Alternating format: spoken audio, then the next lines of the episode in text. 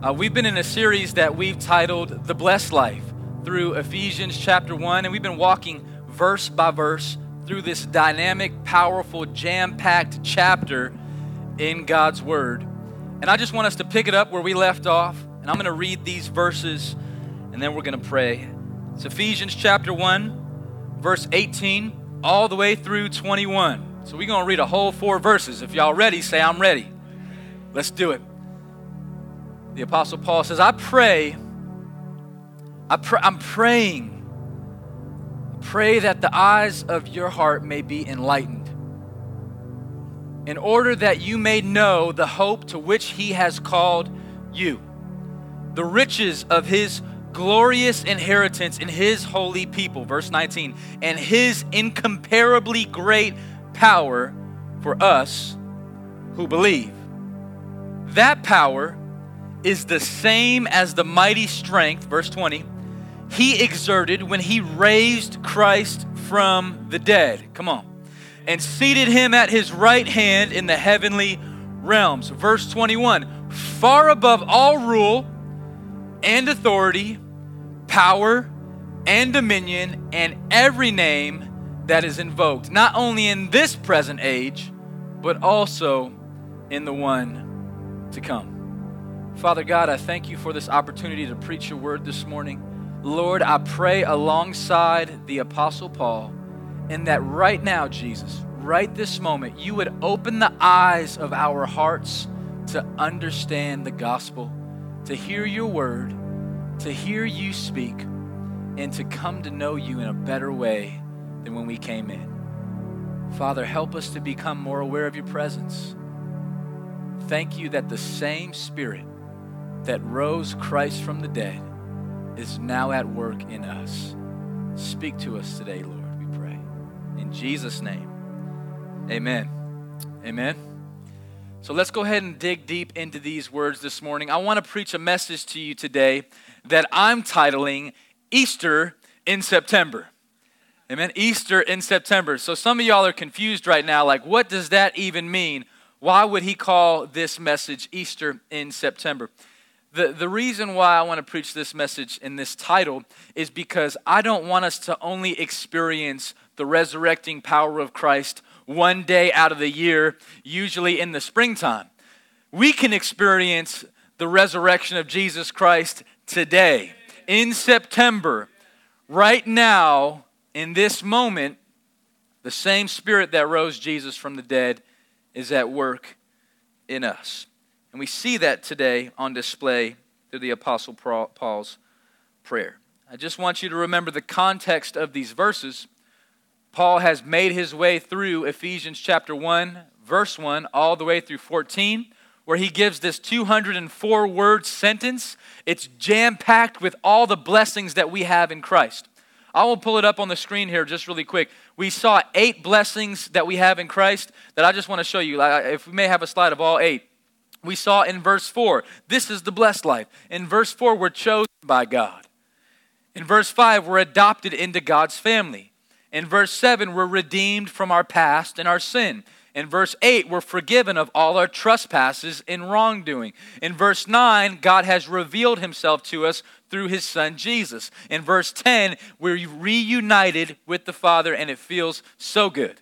Verse 11, we have a godly inheritance that we get from our relationship with Jesus that happens today and is a place secured for us in eternity, in heaven. And verse 13, that is now secured for us and sealed by the promised Holy Spirit, so we don't have to be unwavering and unsure if it's really going to happen or not. I hope I get to heaven is not the words we should use. It's I know I'm going to heaven because we have an inheritance that's secure. Amen? And we don't just experience heaven in eternity, we get to experience heaven today because the Spirit of Jesus Christ is with us here. That's what we were just singing about. This, this is the blessed life. And so the Apostle Paul moves from verse 14 and says, you know what? That's a whole lot of stuff there. That's a whole lot of deep, rich theological items in verse 1 through 13. And so Paul then gets down on his knees and he says, God, I pray that they understand this. Lord, I pray they know what it means to be forgiven. God, I pray that they understand their inheritance. God, I pray that they would get it. When, when God says you're redeemed, that you really know that you are bought back and restored to God in His presence. And so Paul's saying, God, I don't want to just write this and have it just kind of go over their head. I want them to experience verse 9. I want them to experience redemption. I want them to experience adoption. I want them to, to know what it means and feels like to be a spiritual orphan, where you can't have a relationship with God. You can't go into the temple and worship. And then God finally says, I'm adopting you. Come home with me. That's the gospel. Is that we've been adopted into the house and the family of God. And so Paul's praying now in the second half of chapter one of the blessed life, and he's praying, he's saying, Father, God, I want Walk Church to get it. I really want them to get it. And so we pick it up here in verse 18. And let us just go ahead and read 18 and 19a so we can catch up where we left off last week and then jump into the verses that we have planned and prepared for today. Paul says, I pray that the eyes of your heart may be enlightened, in order that you may know the hope to which he has called you. We talked a little bit about last week how God has called us to hope. Like we have actual, real hope in Christ. This isn't it. This life isn't it. And maybe you had a bad day yesterday. It ain't it. We have hope in Him. We have hope for tomorrow. We have hope for the next day. We have hope. There's a family in our church that recently experienced the death of a loved one, a young boy who passed away. They have hope because of the gospel in Christ that they're going to see that little boy again. There's hope in Jesus for what it is to come in our own lives, the riches of his glorious inheritance in his holy people. We have hope in this inheritance and his uncomparably great power for us who believe. And now we could stop there and we could eh, amen that and receive that, and that'd be a good word. But as we continue reading, Paul says, I want to tell you guys about the power that you have in Christ. This isn't just any old power. This is some real significant power that you guys need to learn and know about today.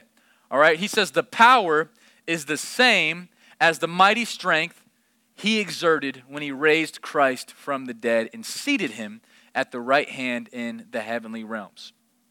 When I see this word power, dunamis, it's in the Greek, this word power, um, I really see three different types of power that we're going to walk through uh, today. So when you hear about power in Christ, that we have power in the Lord, that we ex- experience and receive power from God, I want to talk about three different powers. They're three S words. So, for our note takers out there, hopefully you'll be able to get it, remember it, and write them down. The first power that I want to talk about today is saving power.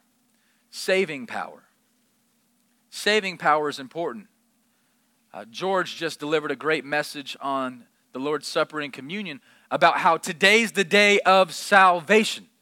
You know that the word Jesus, the name Jesus, is actually the Hebrew name Yeshua, which translates to the English word salvation. So every time you say Jesus, what you're really doing is saying Savior. Yeshua, the Savior. That's who He is. And He brings saving power to our lives. One of my favorite verses in the entire Bible is Romans chapter 1, verse 16. If you've never memorized Romans 1:16, maybe you could challenge yourself and say, I'm going to spend the whole month of September reading this verse once a day. You wake up, you read Romans 1:16. When you go to sleep, read Romans 1:16. By the end of September, you'll memorize Romans 1:16. Here's what it says. He says, "For I am not ashamed." Everybody say, "Not ashamed." Not ashamed. Look at your neighbor and say, "Don't be ashamed." Don't be ashamed. Don't tell don't be ashamed. I am not ashamed of the gospel. Why? Why are you not ashamed, Paul? He tells us why. For it is the power, say power. It is the power of God for salvation the power of God for salvation to everyone who believes, to the Jew first and also to the Greek. I love this word, everyone. For the Jews thought for many, many years that salvation alone belonged to the Jews, and there was a sense of truth to that.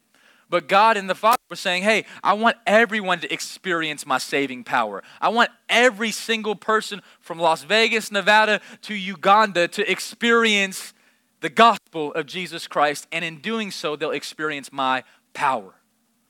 I thank God that we get to experience His power in salvation. What does it look like to experience God's power in salvation? Here's what it looks like it looks like hearing this gospel. The word gospel really just means good news. Brothers and sisters, this is not good advice. This is not a good recommendation.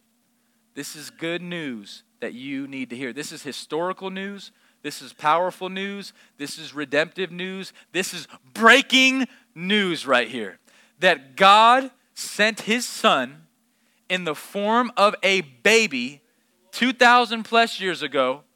He was born of a virgin, fulfilling prophecies from Isaiah and Jeremiah and Malachi. He, he fulfilled these prophecies that were to come, and God sent his own flesh born of this prophetic virgin.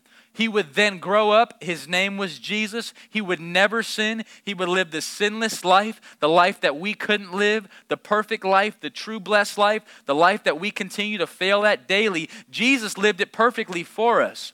And because of that, he would then be he would then be crucified on the cross in our place where he would die on the cross a sinner's, criminal's, thief's death. You're thinking, who was the criminal? You're the criminal. You're the thief. You're, you're the person who blew it. And Jesus is dying your death on the cross. And because of that, all of your sin is imputed to Jesus. Here's the power of salvation. When you believe this good news message, all the godly, blessed, perfect life inheritance that Jesus worked for, lived for, died for, all that becomes yours when you believe. You don't have to do anything but receive it. Like you can reject it. I don't want all that blessing, Jesus. Or you can receive it and say, I believe you died for me, God. I believe you didn't stay dead, but you rose from the dead. And I receive your saving, powerful spirit today. And because of that, I can be saved. That's the blessed life right there. That's the power of salvation. Paul says, I'm not ashamed of that message. Paul's like, I know some people that are scared. They're scared. Don't be scared. They're scared to say that message. They're scared to proclaim, yeah, I actually believe the gospel. Paul's saying, I'm not ashamed. Some people are some people in the Roman church, they were scared, they were ashamed to proclaim the good news of the gospel. Let me tell you some of the reasons why. People like Caesar and Nero, if you do European history, you'll see that Caesar was offended by the gospel. Nero was offended by the gospel enough to wreck a whole city enough to have many, many people put to the sword and, and covered in tar and sawn in two. And Paul said the gospel message is an offensive message, but it's also a saving message. And it's the message of salvation, and it's the power of God. And so I'm thankful for the power of God through the gospel that we have in our own lives and that we can even share and deliver with friends and family and teammates and coaches and coworkers and people that we love and people that we know. We get to take part in the saving power of Jesus. And Paul is saying, he's praying for the Ephesians God, don't let them be an ashamed church. God, I'm praying the Ephesians would be an unashamed church. And I believe that we can take part in that prayer this morning. And Father, I'm praying for Walk Church to be a church that is unashamed and unapologetic when it comes to the gospel of Jesus Christ because that's really the only message that counts. There's only one message that can save. There's all types of messages out there, but there's really only one powerful message. Like, what makes the message powerful? The gospel, Jesus Christ, for everyone, everyone who would believe. The second power that we see is sanctifying power. Sanctifying power. I want to talk about not just saving power. It's one thing to be saved from your sin and then go right back to your sin. But when you're saved and you're growing in your sanctification, which is just a big churchy word for saying, I'm growing. Like, when you're being sanctified, that just means that, hey, I'm better September 2017 than I was September 2016 when you're being sanctified and you're experiencing the sanctifying power of God, that means, you know what? I'm actually growing in my walk with Jesus. I'm actually reading the Word. I'm praying. I'm going to church. I'm getting better with this thing. Like, I'm working on my game. I'm practicing. I'm in the gym, the spiritual gym, right? That's what it means to be sanctified is that I'm growing closer to Jesus. I look more like Jesus than I did yesterday. That's what it means to grow in sanctifying power. Let's look back at our verses Ephesians 1, verse 19b through 20. He says, That power, that power is the same as the mighty strength he exerted when he raised Christ from the dead, seated him at his right hand in the heavenly realms. When, when God chooses to raise Christ from the dead, that is a big, big deal. Amen? Like, like the man Jesus Christ, hear me, church, the man actually died. Like on a cross, crucified, blood everywhere, crown of deep, sharp thorns on his head, people mocking and scoffing at him. And his best of the best crew didn't even show up. They were ashamed. Peter, I don't know that guy, started cussing. He was ashamed. And on Jesus' worst day, his homies didn't show up except for John and his mom. And Jesus is there on the cross, and it literally killed him. And while he was being killed for our sins, he even was praying prayers for us. God, forgive them, for they know not what they do. God, give them the eyes to see who what they're doing. We saw it, we saw experienced. There was two thieves crucified next to Jesus. One thief kept making fun of him, kept mocking him. Get us down from the cross if you're really God. One thief finally came to him. His eyes of his heart was opened. That's God. Just remember me when you get to heaven. That's all I want. Could you imagine Jesus looked over at him? Today you'll join me in paradise. Wow, what a what a what a glorious word. Cru- crucified on the cross, crown of thorns, ministering to this broken thief. That's the only type of repentance he could do. He wasn't going to live through that. The only type of repentance was faith. He wasn't going to get baptized after that. He wasn't going to take the Lord's Supper after that. He wasn't going to be able to tell everybody he was sorry. All he could do was just say, Jesus, just remember me. And by his faith, I believe we'll see that thief turned saved in heaven one day because he experienced the saving power of the gospel right there on the cross. And the sanctifying power also takes place in the resurrection as well. I want to give you guys another verse that I want to talk about in this context. It comes from Ephesians chapter 3. If you stick around long enough with us, we'll make it to this verse. I promise, all right? But this is just a trailer, all right? It's the sneak peek. Ephesians chapter 3, verse 20. Do me a favor. Can you guys help me with this one? Let's read this off the screen together. One, two, three. Now, to him who is able to do far more abundantly than all that we ask or think, according to the power at work within us. Catch that for a second. Maybe you would be tempted to limit God's power. You would be tempted to think, yeah, I know, but God's not that powerful to do that. He's not powerful enough to bring that person back. He's not powerful enough to reconcile this relationship. He's not powerful enough to change this addiction that I have. He's not powerful enough to expose the truth when really I've been lied about. He's not. Hear this. Now, to him who's able to do far more abundantly than all that we ask or think. To the degree that you think of God's power, he's able to do more than that. To the degree that you ask for God's power, he's able to do more than that. He's able, church. Not according to your power, but according to the power at work within us. The sanctifying power of the gospel is that the same power that rose Jesus from the grave, the Holy Spirit blasted into the grave, all right? Removed the tomb, blinded the guys that were guarding the, the grave. The Holy Spirit raised Jesus from the grave. I love how Jesus folded his clothes all nicely and said, All right, let's do this. You know what I'm saying? That's the, the Savior, the God that we believe in.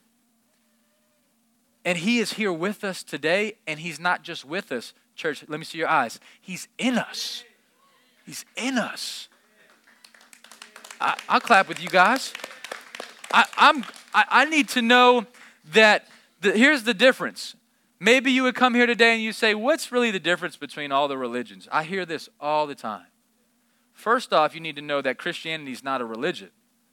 Christianity is a relationship with God. Religion is do's and don'ts, check boxes and rights and wrongs. If you do this, then if you don't do that, Christianity is just a relationship with Jesus. That's it. It's to know Him deeply, intimately, vibrant, fresh, real, authentic relationship with Christ. That's what Christianity is all about. And the second thing that we see in this relationship is that God sends His Spirit to live within us. You need to know that this morning. And if you don't have the Spirit of God living in you, here's my challenge to you.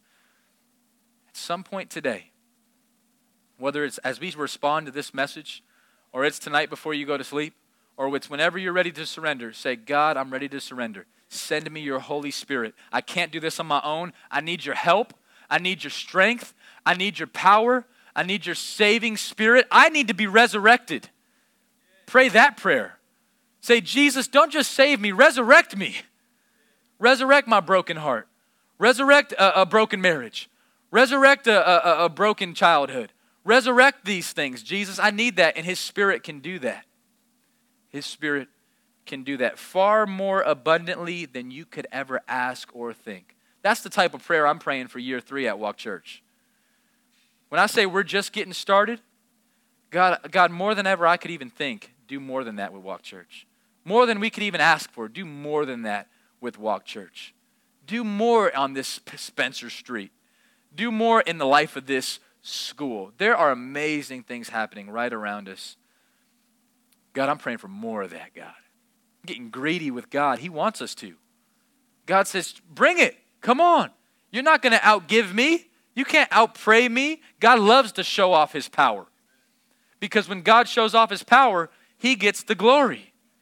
And he deserves the glory. So we have saving power. We have sanctifying power within us. So I want before I move past this point, I want you to do this. If you have areas in your life that need resurrecting, if you have areas in, the, in your life that you're struggling in, that you need growth in, and let me just go ahead and um, out us here today. We all need growth in some area. We all do. We, none of us have completely arrived. Maybe you're close, all right, but there's still some area that you need growth in. There's lots of areas that I need growth in. And so here's what I've been doing while I've been studying this, I've been tapping into the power of this prayer. I've been going to God and saying, All right, God, here's an area that I need resurrection in. God, here's an area that I need growth in. Here's an area where I need sanctifying power. And God will do it because He's able to do it. Amen? Let me give you guys the third power as we get ready to finish up today. Uh, the third power that we see is spirit power. Spirit power when we believe in Jesus, we surrender our lives to Him. We get saving power for eternity and for today. We get sanctifying power where the Spirit is within us, and we get spirit power to do things that we would have never been able to do in our own lowercase p power. Let me show it to you out of Acts chapter 1, verse 8. Acts 1 8. The author of the book of Acts says, You will receive, say that word with me power. You will receive power. You will receive power when the Holy Spirit comes on you. And you will be my witnesses in Jerusalem and in all Judea and Samaria and to Las Vegas, Nevada. That was my translation, all right? But, but it's in the ends of the earth. That, that, that was in there, all right? Um, so you go ahead and fill, it, fill in the gap that from Jerusalem, the home base, to Judea, he moved a little further out. To Samaria, now we're crossing cultural barriers. Remember, the Samaritans were considered outcasts. The Samaritans were considered half bloods. They were unclean. They were dirty. They were sinful. They were wicked. He says, You're going to receive power so that you'll be a powerful witness, even in Samaria. no. That's got to be some great power. Hayden, why would you want to plant a church in the city of sin? People say that, they must have forgot about the power. You must not understand God's power. Come on, why? The, you must not understand about the Lord's power. Like Jesus is scared of a city. Our God is in the city, He's here. I love what the, the author of Hebrews says in Hebrews 11. He says that Jesus went outside of the camp to minister to those who are outside, right? He's outside of the church and he's inside of the church. He's everywhere. And we have power to, to jump in, we have power to be his witness. Now, witness doesn't just mean, all right, hey, um, hey, Ryan, I just want to share my faith. I want to witness to you. It's not just that. Your whole life is a witness. I'll tell you what's a bad witness is if you share your faith and don't live it. That's an unpowerful witness. The Spirit empowers us to be a witness with our words, brothers and sisters, and our lives. The Holy Spirit empowers us to be a Christian not just on Sunday, but in the break room on Tuesday. The Holy Spirit empowers us to live the gospel out, not just here today, but when you're playing a pickup game and somebody calls a bad foul. That was, when was for me for a sports player. All right? The, the, the Holy Spirit empowers you to have your godliness even when you watch the football game later. The Holy Spirit empowers you to make a relationship right that you really don't want to do. The Holy Spirit empowers us to even apologize or to, to relay forgiveness, extend forgiveness. These are tough things. Sometimes you could say, Man, I don't want to forgive that person. The only way you can forgive that person is if the forgiving one himself who forgave you empowers you to do it. You have to have the Spirit to be able to give it. In order to say no to sin, you have to have the Holy Spirit, who always says no to sin, empower you to do it. And so the same power that raised Jesus from the grave is now at work in us. Three different types of powers power to save us, power to sanctify us, power to send us His Spirit. And now, here's what I want us to see before we close is that we need to grasp hold of this truth. We need to, to understand that this is our reality. I love what John MacArthur says in his commentary. He says that God's great power that very power which raised Jesus from the dead and lifted him by ascension back to glory to take his seat at God's right hand is given to every believer at the time of salvation and is always available. Always available. Let's keep reading. As we go to the next slide. Paul, therefore, did not pray that God's power be given to believers, but that they would be aware of the power that they already possessed in Christ and not just be aware of it, use it. Like Paul's saying, hey, I know they already got it. Would they just be aware of it so they could use it? One of the things that my, my wife always gets me on is um, we, we have a, uh, a little remote that helps us enter into the gates where we, where we live. And I always drive up to that thing where you got to open the window. You never can reach long enough to put the code in. Does anybody else just hate that thing? You put the wrong number in, it calls somebody. They're like, hello? Like, sorry, I was just trying to get in. All right, but but I have one of those little click things that now opens the gate.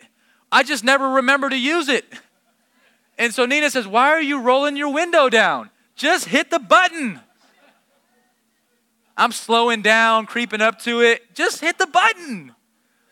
And, and, and, and what Jesus is trying to communicate to you today is like, yo, you already have the Holy Spirit. Stop trying to fight it on your own. You, you, you already have the power to be a witness. Stop trying to worry whether you did good enough or not. You have the power to say no to sin. Tap into it. Be aware of it. You possess it. Use them. The Holy Spirit is waiting for you to tap them in. Like, like let me get into the game. Let, I can do that way better than you. Jesus is like, I can live the Christian life better than you. Let me live it through you. Give me a shot. Give me a chance. Let me prove you wrong. You can do this abundantly more than you could even ask or think. I'm at work in you. I can reconcile your marriage. I can reconcile your relationship with your kids. I can reconcile your relationship with friends. I can do it. I'm powerful enough to do it. Just let me do it. John MacArthur says, Be aware, but not just be aware, use them. We already have the possessions in Christ give you guys one more quote and then we'll go ahead and close in prayer. Uh, R. Kent Hughes, in his commentary on Ephesians, says, he says that the greatest display of this power that we're talking about was seen when God raised Christ from the dead. just as the cross is the highest display of God's love, so the resurrection is the ultimate display of his power. No created force could ever do this.